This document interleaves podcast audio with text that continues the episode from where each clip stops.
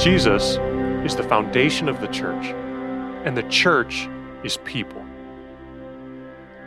People standing on the promises of God and the sacrifice of Jesus for our sins and our salvation. That's what makes us who we are God's people, God's church. We see the simplest example of the church in the family, where husband and wife, dad and mom are the most formative and influential shepherds. They pastor their families at home.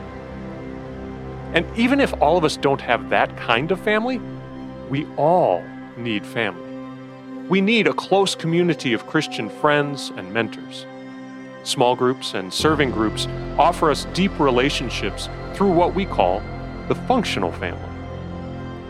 And built on God's Word and sacraments, the congregational family offers us even more opportunity to worship, serve, and grow together as the body of Christ to the glory of God and the spreading of the gospel in the world.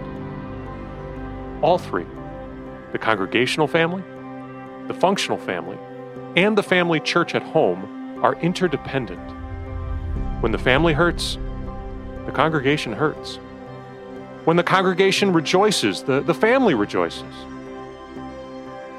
So, what are the building blocks of the family church?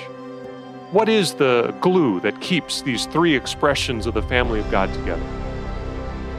Eyes fixed on Jesus, confident of heaven, willing to serve and sacrifice so that more people would know the love of God through Christ, we will look to the book in the Bible called Ephesians as we dive into what it means to pursue the mission of the congregational, functional, and family churches that you and I are a part of.